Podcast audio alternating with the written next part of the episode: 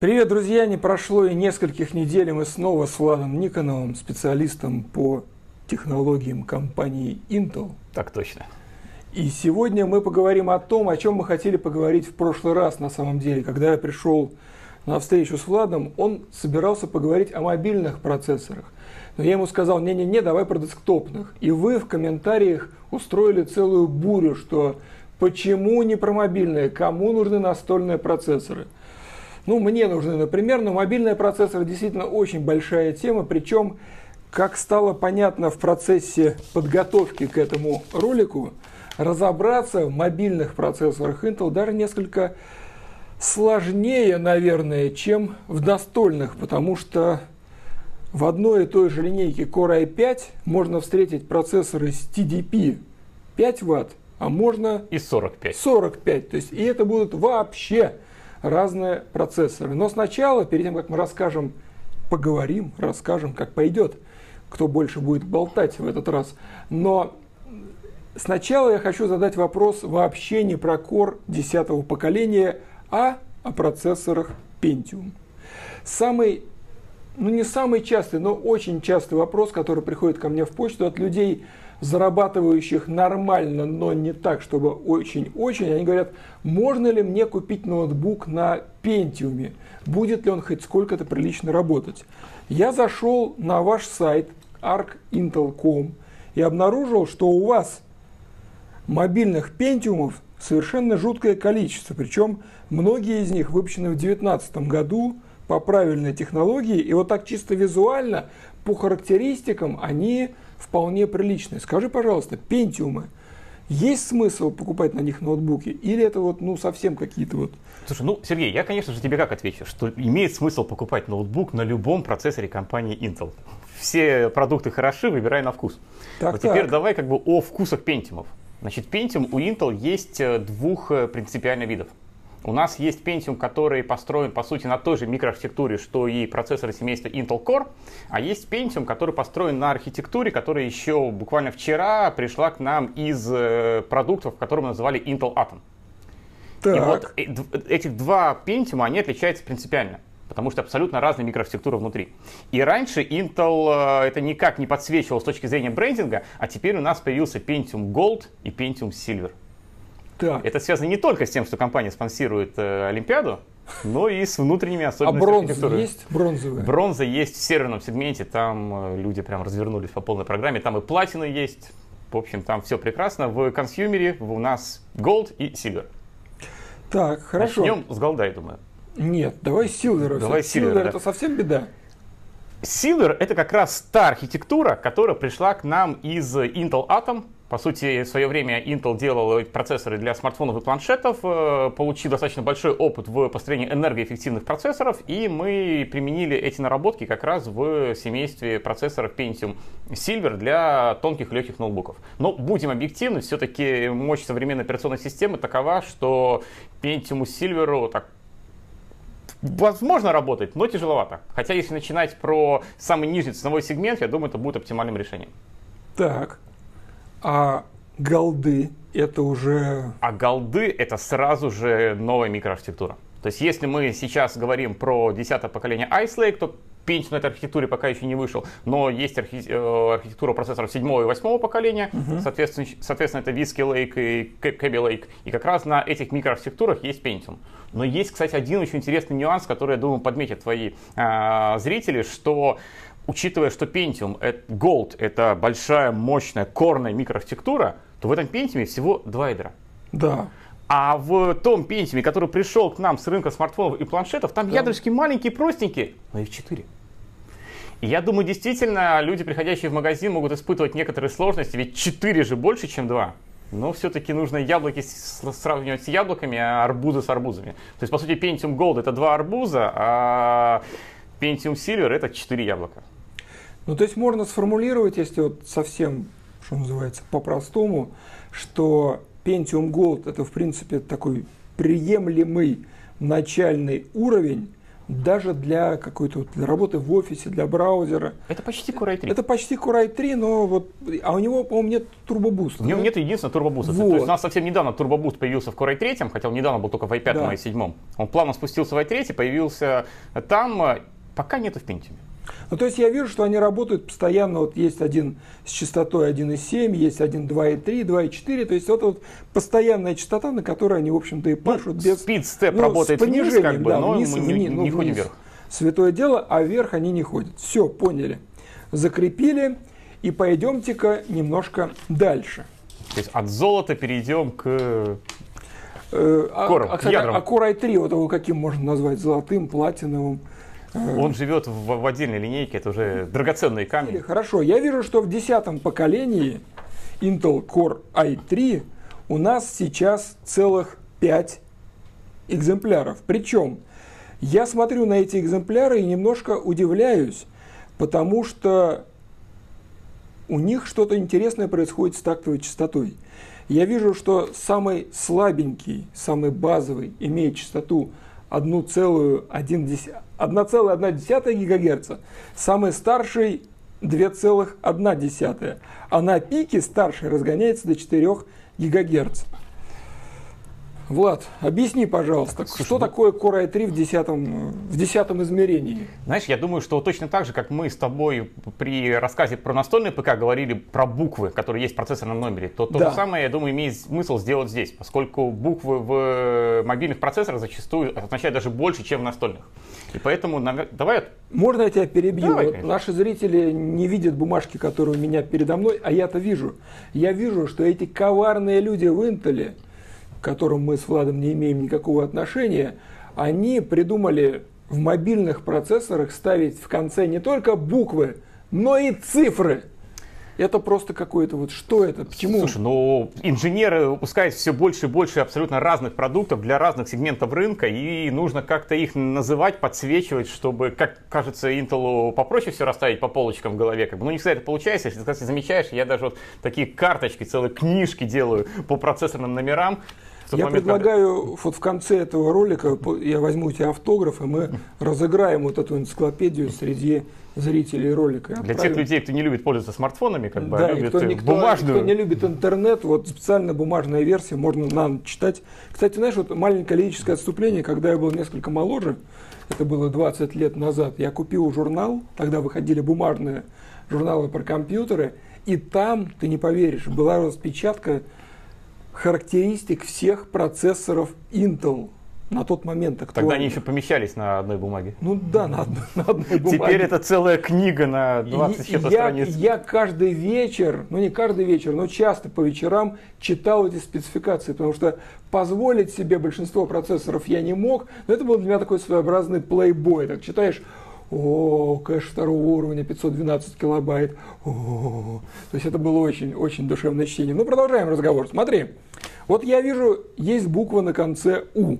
И это я знаю, что такое. Абсолютно правильно. U это исторически та буква, которая уже десятилетия присутствует в нашем процессорном номере и означает, что это ultra-low voltage. Ультрамобильный. Тоненький, легенький, 15 ватт TDP, и на самом деле сейчас это самый массовый сегмент. В этом сегменте, в сегменте тонких и легких ноутбуков, я думаю, Intel выпускает больше всего процессоров. Я читал обзоры у, у этих вот IT-журналистов.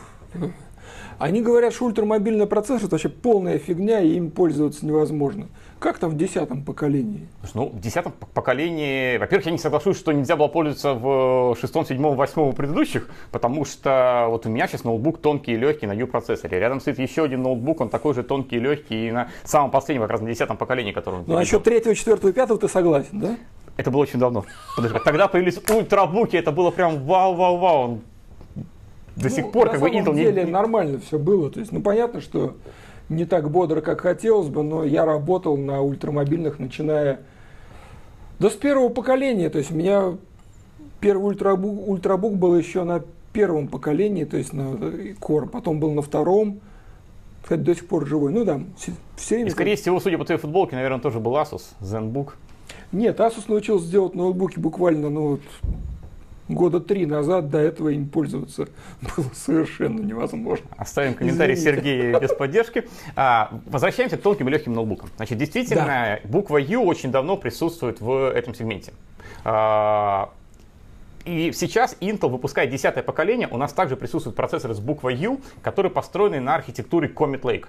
Эта архитектура, она очень похожа той архитектуре, которая есть в десктопах, в том же десятом поколении, про которое мы беседовали в прошлый раз. Ну, скажи, как танкист танкисту, вот э, эти ядра, вот эти добавленные ядра, они позволяют использовать ноутбук именно в качестве, ну, условно игровой системы? Ну, если мы говорим особенно про World of Tanks, как танкист танкисту, то благодаря тому, что эта игрушка шикарно оптимизирована под графику Intel и под э, процессорные ядра Intel, а во многом благодаря нижегородским э, ребятам из офиса Intel, то можно было играть и даже на южных процессорах предыдущего поколения. Но когда здесь э, количество ядер стало там, в полтора, в два, там, в два с половиной раза больше, то, безусловно, можно стало играть не только в World of Tanks, но в гораздо большее количество игр. Да, безусловно, не на Full HD или Quad HD разрешение, там, с анизотропной трилинейной фильтрацией. Нет, для этого есть H-сегмент, хорошая, мощная, дискретная видеокарточка и процессор, который ее загрузит. поговорим чуть позже. А если мы говорим все-таки про ноутбук, который мы берем изначально для работы, ну да. а потом на нем можно еще и поиграть после работы, это все-таки большой плюс. А... Да на самом деле я в танке-то игрывал даже на предыдущих поколениях, то есть на восьмом поколении Full HD достаточно бодро получалось. Но, слушай, а скажи такую вещь. То есть мы выяснили, что третье поколение, точнее, извините, Core i3 мы имеем только в восьмом и в десятом. десятом поколениях. Вот в чем принципиальная разница в Core i3 мобильных между восьмым и десятым поколением? И вот я на твой вопрос отвечу двояко. Вот если мы говорим разницу между восьмым поколением Юшкой и десятым поколением G1, то ну, разница это, все. Это пропасть, да. Это пропасть. Новые ядра... Разница все просто. Разница все, действительно. Мне кажется, Intel использует слоган, как бы, поменялось все. Меняем все. Кстати, это новая фича такая в интернетах есть. В прошедшем времени рекламные слоганы использовать. Попробуйте, очень прикольно там. Э, они заботились о вас. Смотри, а еще вопрос. Я знаю, что в летолинейке мы упомянули про ушки, мы упомянули про жешки. Джи. Джишки. G1, G4. А еще у вас есть Y. А, безусловно, у Intel есть также процессоры с буквой Y или Y, если говорить по-английски, в это названии. Это Core M. Это да, это абсолютно точно. Intel, э, напомню тем, кто, может быть, не так отслеживал этот сегмент, что в свое время Intel умудрился делать процессоры семейства Core, но при этом интегрировать их в TDP буквально в 4,5 ватта. Чем прекрасна эта цифра? Тем, что можно сделать устройство с пассивным охлаждением. Вообще не будет вентилятора. И поэтому в свое время Intel решил развивать это как отдельный бренд Core M, Угу. Потом решил даже его расширить Core M3, M5, M7, да. но потом все-таки выяснилось, что сегмент не очень большой, и поэтому плавно отказались от э, отдельного бренда с точки зрения Core, но добавили букву как раз вот эту Y в процессорном номере. Честно скажу, Сергей, что если говорить про Россию, то таких процессоров, точнее ноутбуков, построенных на таких процессорах, я практически не вижу. Почти нет. Вот наши все-таки люди уже, если брать ноутбук, ну пусть пожужжит Ух. иногда, там да. коленки погреет зимой особенно. Поэтому, да, так, такие решения есть есть и в i3 в семействе i5 и i7, но вот я вот не очень люблю на них акцентировать внимание, потому что ну, в живой природе их практически не увидишь. Ну, с тех пор, как одна фруктовая компания, которую любил Форест Гамп, сняла с производства 12-дюймовые модели макбуков, вот как-то меньше стало попадаться на глаза процессоров с Core M и вот этими игроками на конце, y на конце. Ну, видимо, совпадение просто бывает. Мы движемся дальше и подходим к золотой середине, наверное, правильно так назвать э, Core i5, или... Давай, раз уж мы говорили, решили говорить про камни, давай, давай такой бриллиантовой середине. Бриллиантовой середине. Или рубиновой такой. Рубиновой, да. бриллиантовой. Это будет выше, да. да. мы, у нас еще Core, Core i7 и Core i9 впереди. Смотри, я вижу, что Core i5 в десятом поколении, несмотря на то, что поколение достаточно молодое, уже 12 штук. 12 разных процессоров. Я вижу, что базовая частота у них начинается с 700 МГц и заканчивается двумя целыми 0,6 ГГц, то есть в три с половиной раза разница. И это, я подозреваю, очень разные процессоры. Знаешь, я тебя опять, наверное, призову читать не слева направо, как это принято у нас, а справа налево. Таки не вопрос. И как раз э, в правой части э, процессорного номера ты как раз увидишь знакомые буквы. И вот глядя на них, ты сразу же сможешь понимать, в какой сегмент идут эти процессоры. И я думаю, а что... А я вот сейчас вот восстану против твоих э, инсинуаций и скажу, что я нифига не понимаю. Потому что процессор, который я упомянул, мобильный, который, у которого частота 700 МГц, в нем стоит графика Iris Plus – и у него там на конце G4. То есть по всем признакам это должен быть совершенно крутейший процессор, а у него 700 МГц. Но парируйте. Но Влад. при этом наверняка, я сейчас пользуюсь своей шпаргалкой так, в бумажном так. виде, а, в этом процессоре есть... Э, а, там везде нолики. У Intel все становится веселее и веселее. Значит, мы опять же с тобой говорим явно про самый наш инновационный продукт, который, Конечно. если буква G в названии, значит это Ice Lake, это 10 нанометров, это очень э, крутая производительная как графика, так и процессорные ядра. А, в свое время была буква Y в названии, да. но теперь Intel решил немножко усложнить. И если процессор заканчивается на 65, 45, 35, то это полноценный кристалл с TDP 15 и даже выше ватт. А если он заканчивается на 60, 30, э, там, 2 нуля, то вот это как раз те процессоры с буквой Y в процессорном номере. Слушай, ну вот смотри, ты посвящаешь довольно много времени изучению технологиям компании Intel. Я тоже, потому что мне это, мне это вызывает странное удовольствие. Но вот это реальная проблема. Вот человек пришел в магазин, он смотрит вот, вот эти вот, он не может запомнить там пятерки, там нолики, но это не это нереально. Мы можем как-то дать какой-то совет ну, по крайней мере, в какую сторону смотреть.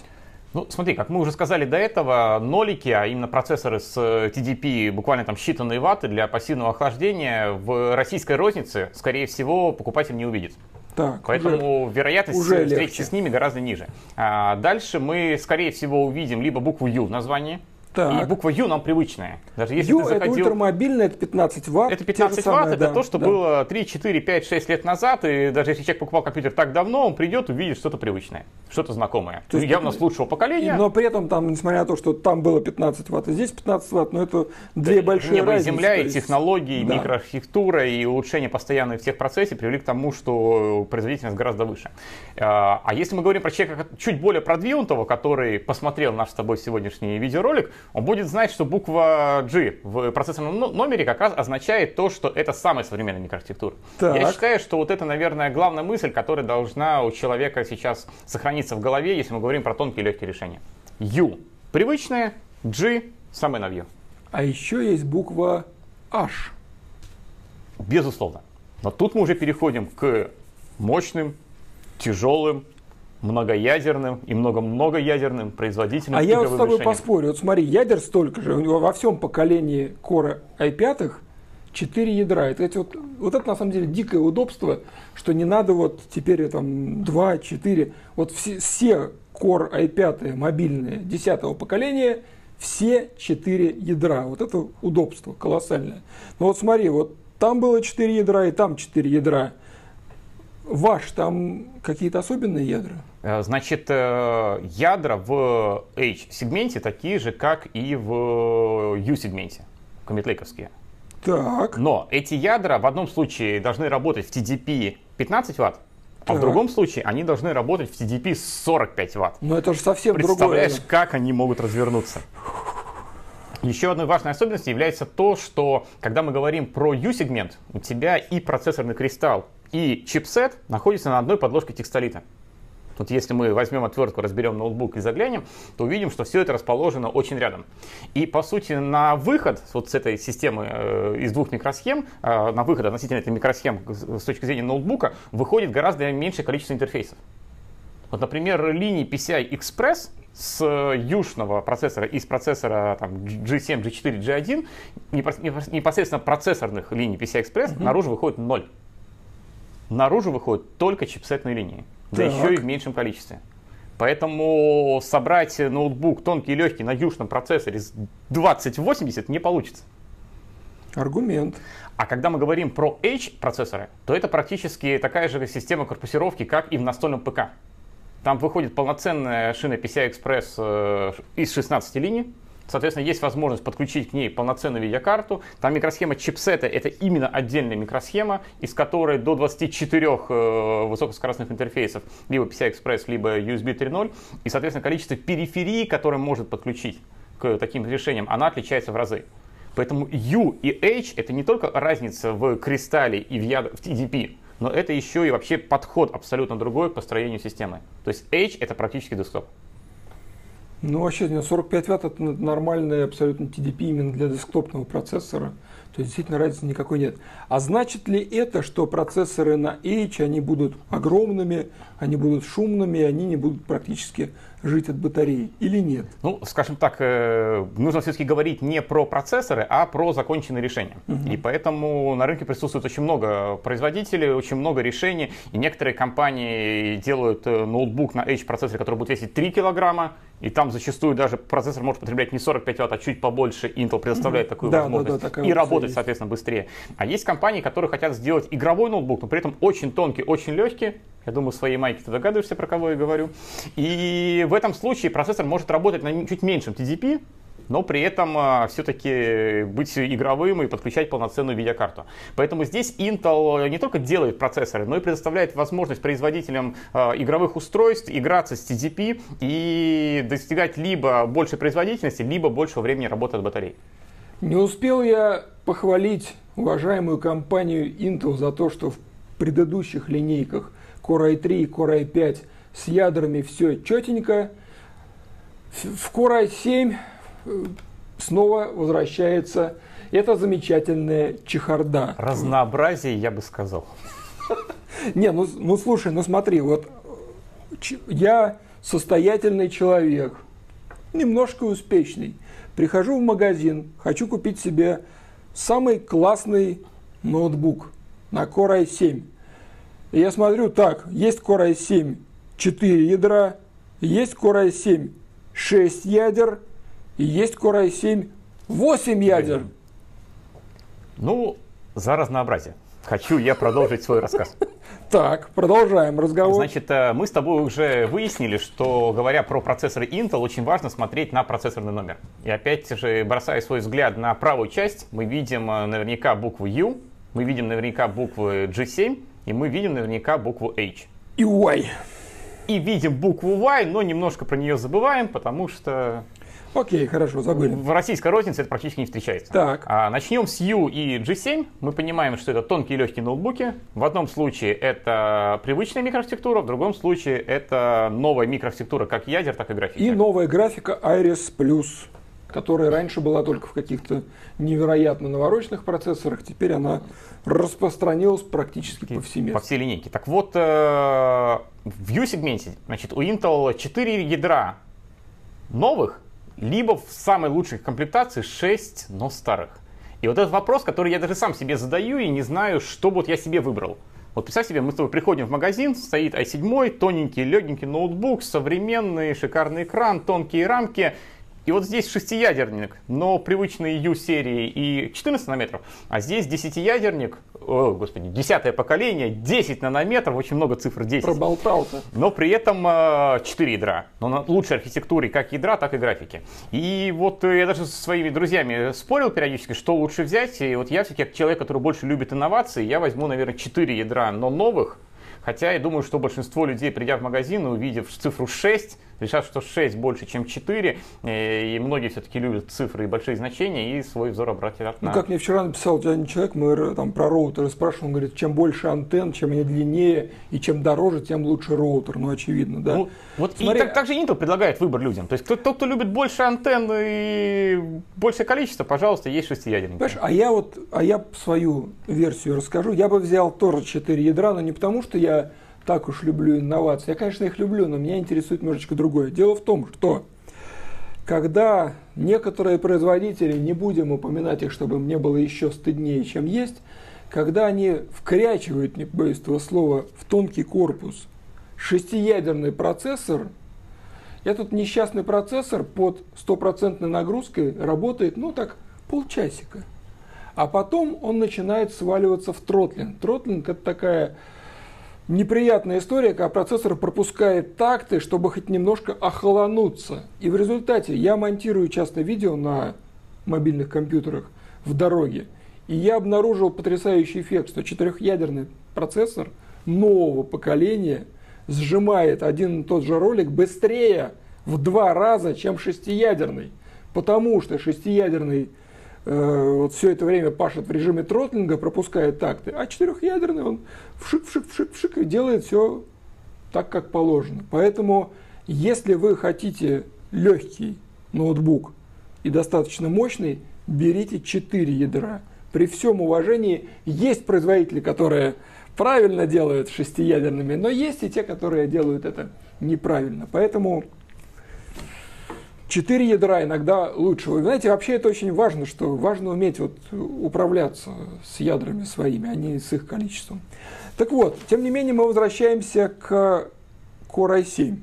И теперь, наверное, поговорим про H-сегмент. А давай, то есть это вообще, я, я вот читаю характеристики, это 8 ядер, это на пике максимальная частота 5,1 гигагерца, слушай, 5 гигагерц ноутбуки. В ноутбуке. В ноутбуке. Я думаю, многие не поверят нам даже. И 16 мегабайт smart -кэша. Ну, это как раз возвращаясь к тому, о чем мы говорили несколько минут назад, что H-процессоры — это практически процессоры как для, для настольных ПК. И по количеству ядер практически сравнялись, и по количеству кэш-памяти, и по интерфейсам, которые выходят наружу из процессорного кристалла и чипсета. Поэтому, безусловно, у Intel появился в 10 поколении 16-поточный процессор, 8-ядерный, а, но также отмечу, что одновременно существуют и два шестиядерника.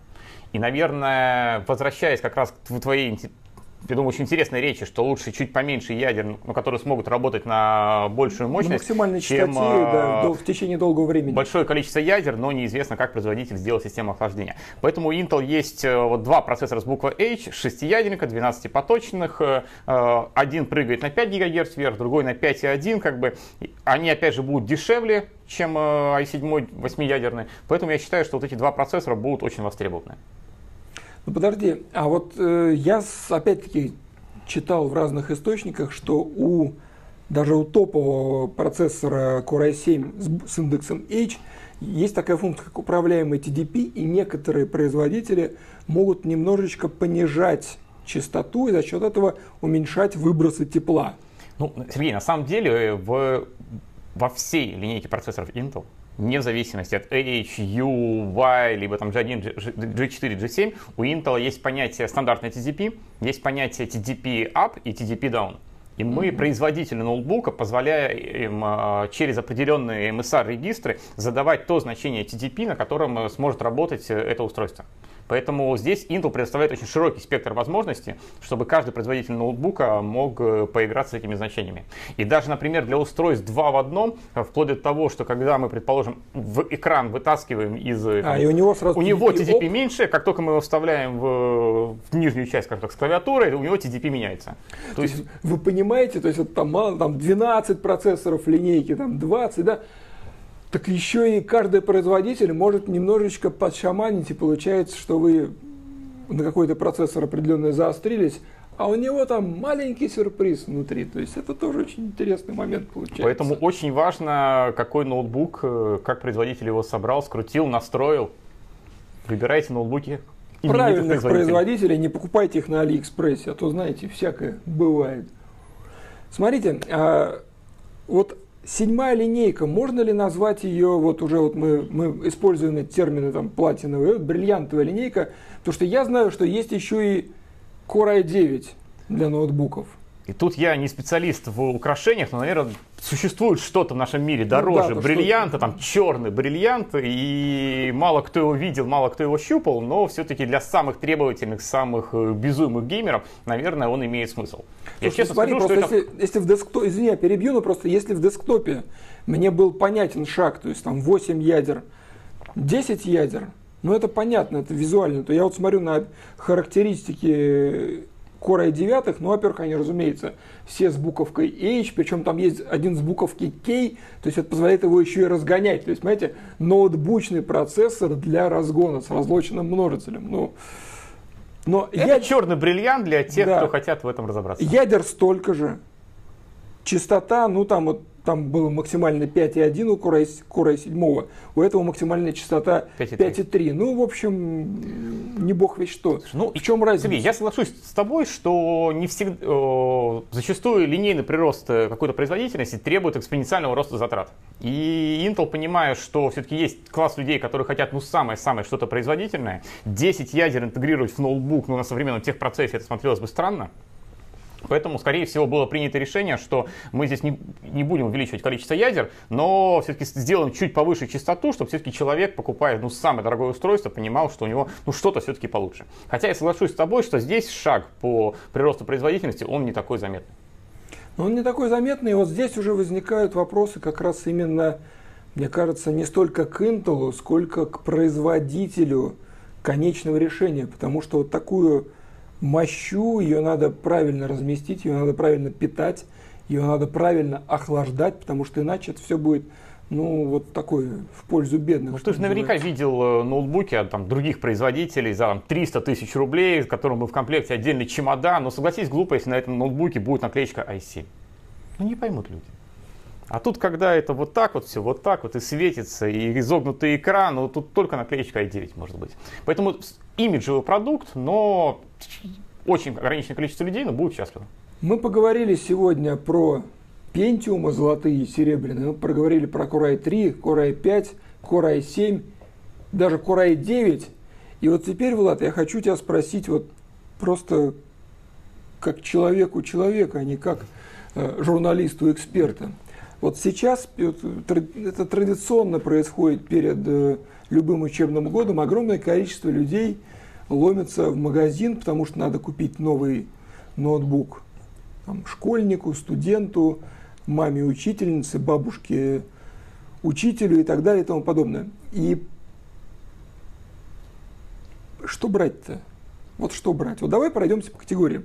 Вот типично, вот у меня допустим, ребенок идет в первый класс, я понимаю, что ребенку в первом классе наверное, жирновато ноутбук, но родители все любят своих детей, поэтому, скорее всего, все-таки многие первоклашки такие ноутбук получат. Тем более, что дистанционное образование сейчас в моде. Первокласснику на каком процессоре брать? Слушай, ну я предложу два варианта. Давай. Потому что у нас страна очень большая, зарплаты у всех разные, я поэтому все-таки начну вот как раз с Pentium Gold. То есть вот если вы придете в магазин и ну, прям самый нижний ценовой сегмент, то все-таки попытайтесь найти наклеечку, которая будет в золото по периметру, поскольку тот же Pentium Silver, но объективно будет слабее.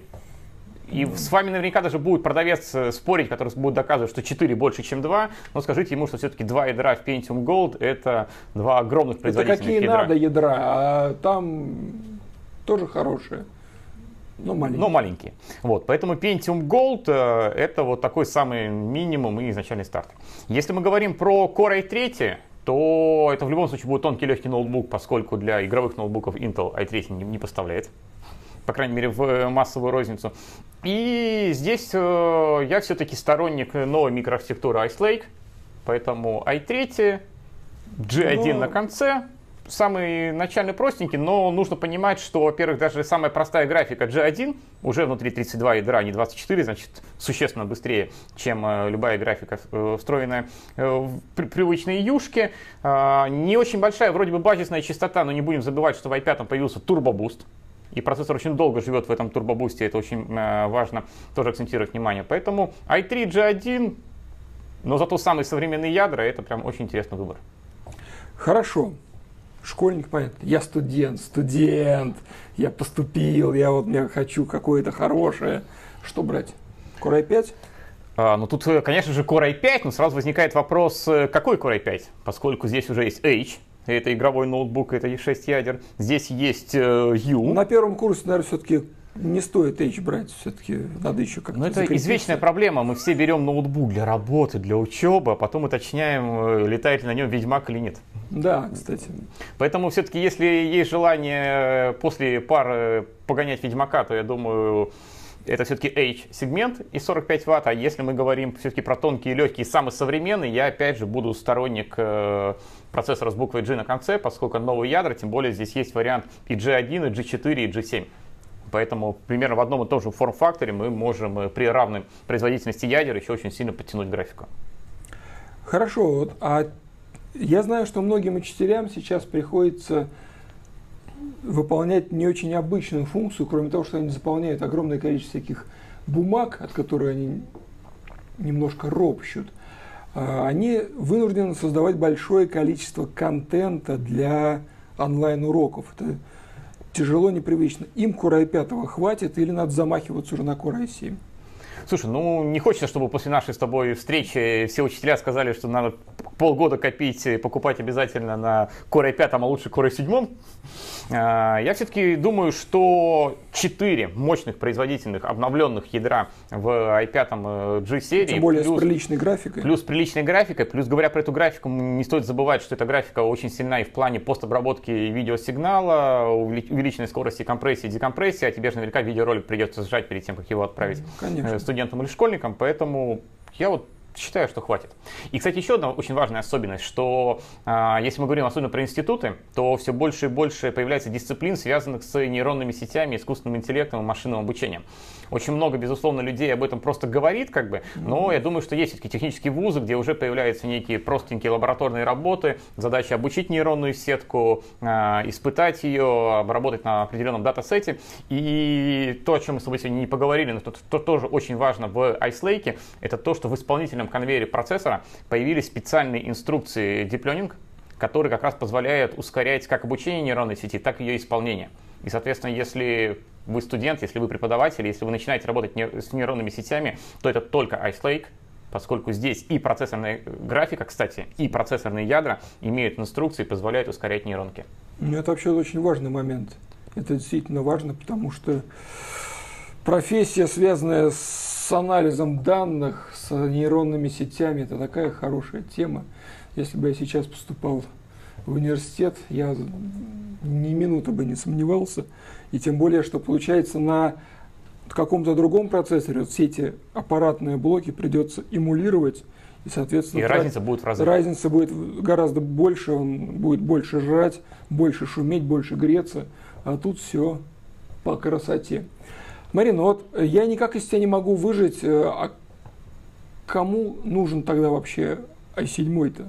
Вот для кого? Вот кто тот идеальный Опять же, Сергей, мы сейчас говорим только про мое мнение, но у разных людей может отличаться, я все пропускаю через себя, поэтому вот я думаю, что если мы все-таки говорим про тонкий легкий ноутбук, это i5. Тем более, если ты посмотришь по характеристикам, в U-сегменте i5 и i7 отличаются не так сильно. Ну а если вот он у меня постоянно А если мы уже стоит? действительно ставим постоянно, он всегда стоит, большой экран, может быть даже там подключен второй экран, чтобы рисовать таблички, работать с данными. Кстати, всем советую поставить второй экран, ну, производительность растет, мне кажется, раза в полтора, как от гипертрейдинга. Вот э, тогда, если это стоит на столе, значит это будет H-процессор, и вот в H-сегменте i7 он действительно существенно более производительный, чем i5. То есть, если ты посмотришь по характеристикам, то i7 это всегда минимум 6 ядер, а в i5 было 4, то есть минимум в полтора раза быстрее. А есть один i7, в котором 8 ядер, это практически в два раза быстрее. Поэтому ну, вот здесь пушка. шаг между i5 и i7 просто огромный, поэтому ты платишь, безусловно, больше деньги, но ты получаешь и абсолютно другой уровень производительности. Поэтому стационарный, мощный ноутбук либо для игры, либо для работы, i7 это прям вот оптимум. Ну и последний вопрос, которым лично меня постоянно пингуют в интернетах. Вот не поверишь, каждый день приходит письмо, уже ну, за последние 20 лет вот, стабильно. Сергей, вот как вы думаете, лучше вот сейчас взять ноутбук или подождать немножко, и появится что-то новое, и вот тогда взять? Я слышал, доносились до меня слухи, что в сентябре ожидается какой-то анонс – и вроде бы там тоже что-то будет для мобильных процессоров. Можешь немножко поделиться? Слушай, ну, Сергей, знаешь, тут может получиться так, что всегда в будущем появится что-то новое, и в реальной жизни ты всегда будешь что-то откладывать на завтра и ходить э, с бумажками, а не с ноутбуками. Поэтому, безусловно, нужно жить сейчас и покупать, э, если есть возможность финансовая, то, что есть на полке. Но действительно, давай немножко заглянем в вот буквально в считанные дни завтрашнего дня. И действительно, Intel планирует представить новые процессоры для тонких и легких ноутбуков в U-сегменте, ну, который уже не U, а G1, G4 и G7. Так.